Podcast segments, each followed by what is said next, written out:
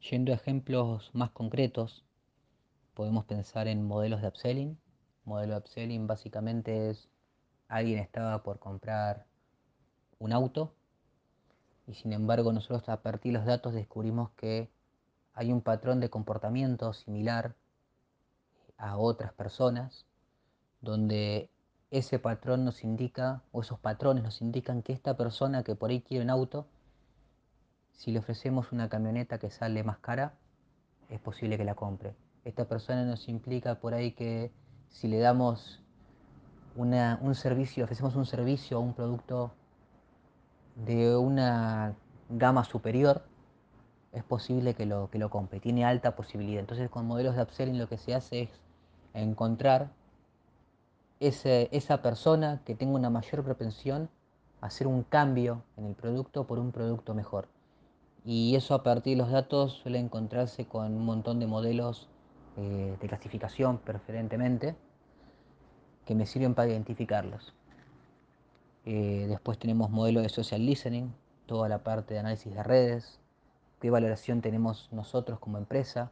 Todo viene armado de la mano de, del análisis de texto particularmente, los comentarios que dejan, qué es lo que opinan de nosotros, qué es lo que opinan de nuestros productos. Nos sirve para hacer otras campañas. Uno de los proyectos en los que estuvimos trabajando hace poco fue analizar si las campañas de, de marketing estaban alineadas con el producto que estábamos ofreciendo y eso te sirve para poder hacer campañas de remarketing si era así y poder dejar caliente al, al nuestro lead, ¿sí? y conseguir esa venta que por ahí en ese momento se parecía que se nos estaba escapando.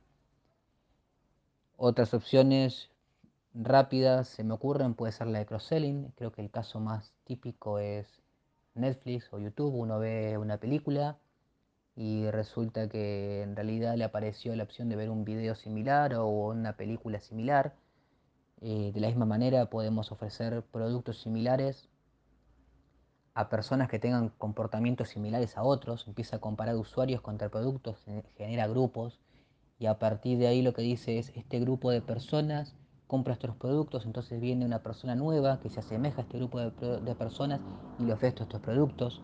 Muchas veces encontramos eso en los paquetes, un viaje de repente, una persona va a un lugar, va a otro lugar, viaja a un tercer lugar y eso nos implica que hay una correlación alta y hay personas que tienen esas similares correlaciones y el cuarto destino que le podemos ofrecer es el que el conjunto de la gente eligió, entonces eso también genera un diferencial.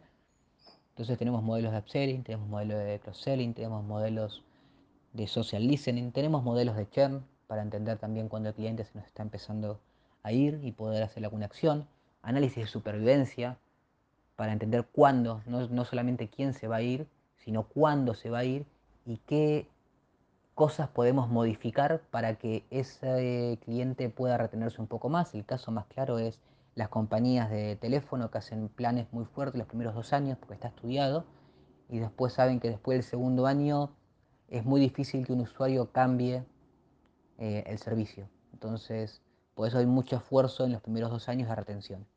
Son ejemplos que salen a partir de los datos, son ejemplos con análisis predictivos, con análisis regresivos, eh, análisis de clasificación, eh, análisis de segmentación a partir de los datos, no la simple segmentación de, edades eh, y género, sino ya a partir de datos más robustos que nos puedan dar una idea más concreta, a partir de formar, por ejemplo, centroides, promedios de grupos de gente, ideas que pueden ir mejorando todo. todo a partir de los datos, todo a partir de modelos, todo a partir de la transformación digital que tenemos que aprovechar.